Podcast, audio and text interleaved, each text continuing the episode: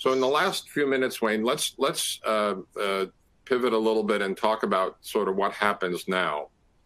When you were diagnosed with NASH with scarring or fibrosis, what did the hepatologist recommend for treatment, especially since there are no approved treatments yet? Where did you turn once you finally had the diagnosis straight? Well, that was the thing there. Since there was no treatment, it was all about lifestyle. My wife and I, unlike so many people, we actually flipped the switch in his office that day, and we did change our lifestyle. We went home, we cleaned out our refrigerator and our pantry, and we started over, and you know, we started reading the labels, and we started looking at the sugar and the different fats, and we started eating a lot of vegetables and all of the things that went along. It really was an adoption of what is generally called the Mediterranean diet, because we focused on the vegetables, nuts, seeds, and fish, as opposed to beef and saturated fat sources. So it became, from that day on, when our big event is to have a different salad. But it really is a decision. It's a process of 1,000 times a day. You make little decisions that in themselves don't matter much. You know, do you have that cracker, or do you have a nut? Do you have something sweet, some confection, or do you go have an apple? It's those kind of trade-offs. We have a very fulfilling diet. We don't struggle now with hunger. We really don't have hunger pangs. We don't diet. We eat as much as we want, but you know, we eat with things that have a lot of fiber, lots of vegetables that are non-starchy but have plenty of bulk, because a lot of that bulk is what helps you feel full. And we do, I do take 60 milliliters a day of extra virgin olive oil and extra omega-3, because we recommend those two unsaturated oils as the best source of your oil diet component, and that's how we do it. But it is those many decisions each day. Are you going to knowingly eat something that's better for your liver whenever you make a dietary decision? And so how do you handle the holidays? I mean, this year, of course, in the context of COVID, everything is thrown, you know, up in the air. But when we return to our old normal instead of the new normal, and we're gathering with family, and or when you're going to restaurants, what do you do then, Wayne? Well, we're careful. We're not doctrinaire about it. We'll go out to dinner, but we're careful as to what we eat, and we avoid the supersize idea. So it's a lot of portion control when we go out, but we're sensitive as to which of the things on the menu are better for us. So it's not that we can't socialize and be with people, but it's a matter of just being aware that you are creating stress for your liver if you.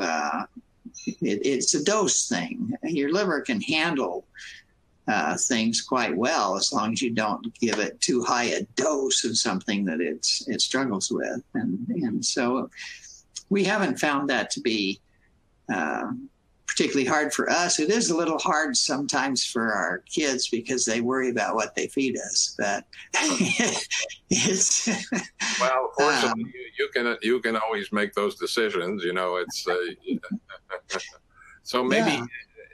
Wayne, let's talk for a minute about the Fatty Liver Foundation website, because I think it's a rich source of information. How do we find it? What's on there, and what can we expect? It's fattyliverfoundation.org, and there's a lot of different kinds of information. We cover, the general discussions, but we'll take you into a deep dive in the science if that's what you want.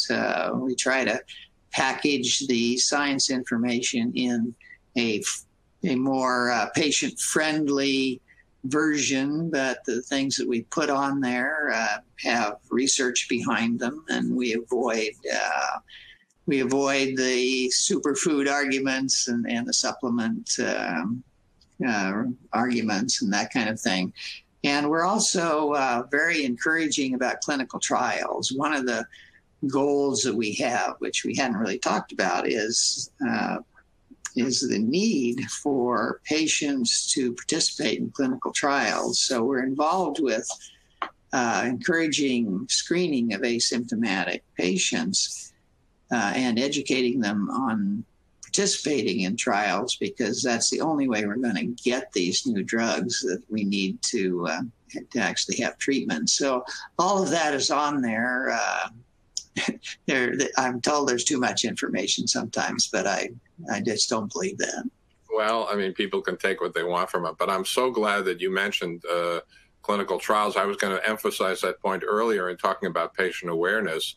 If patients don't know they have a diagnosis, they certainly can't help us advance the field, and the most critical way to do that on the patient side right now is to participate in trials of new agents. Just to remind everyone, drugs are tested, and this was true also for the COVID vaccines as well, drugs are tested through three phases. Phase 1, which is safety, phase 2, which is seeing if it works, but on a smaller scale, and phase 3, which is a larger scale trial that, if successful, could lead the FDA to approve the drug and market the drug by whatever company is making it. So without getting into too much detail, suffice to say there are a large number of drugs that are in or moving to phase 2. There's a handful of drugs in phase 3, and we're quite hopeful. Right now, I wouldn't begin to guess or handicap which are likely to win the race to be first, although we don't need necessarily drugs to be the first one to market. We just need them to be the best in terms of drugs that are well tolerated, that improve the histology of the liver, because the FDA wants to know if the drug is actually improving scarring in the liver or resolving steatohepatitis or NASH, and because they believe that it's likely that if you improve the fibrosis or remove the steatohepatitis, the patient is much less likely to go on to more serious complications of liver disease. And so we're at a very critical time now, both in terms of trying to recognize and enroll patients in clinical trials, and then establishing readouts or markers that tell us whether the drug is effective besides just liver biopsy. And ultimately, we hope that will translate into new treatments for patients. And I'm extremely optimistic. There's no question that from where we've been, we've made leaps and bounds. And I am very optimistic that within the next 2 to 3 years, if not sooner, we will see at least one or more drugs approved.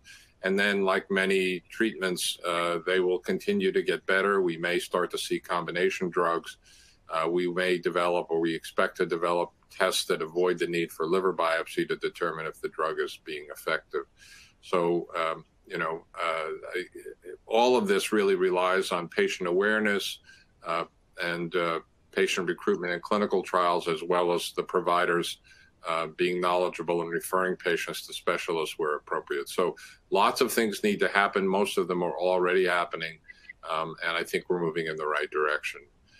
Let me also just say that the COVID pandemic hasn't demonstrably slowed anyone's interest in getting these drugs to patients. There have been some delays in clinical trials, but I've been actually remarkably impressed by how much these trials have tried to continue to press on.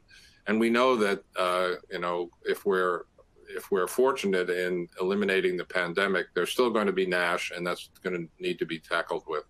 So I would still say that I'm optimistic about the future of NASH therapies that are built on solid science and engagement of patients and organizations like the Fatty Liver Foundation.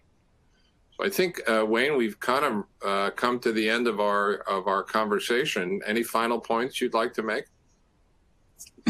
I wanted to thank you for taking the time, and I agree with you that this is a really, really exciting time for us, because we believe that we are going to see therapies, and as you said, not everybody can do what we have done.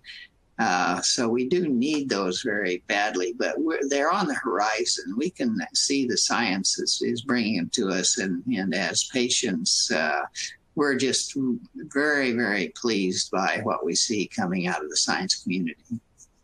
Oh, that's great. So am I. And I think, you know, if we have effective NASH therapies, it's hoped and expected that at least some of them will improve the risk of the other complications like cardiovascular disease. And so for many reasons, I think the future is very hopeful, and we just need to press on and get there as quickly as we can. Absolutely. Until then, Wayne, please stay safe. Let's keep in touch. And I look forward to hearing more, not only of your journey, but of the success of the Fatty Liver Foundation. Congratulations and thanks to you. It's a tremendous contribution. You're making a real difference. Thanks, Scott. I really appreciate that. Look forward to it. All right. Stay well.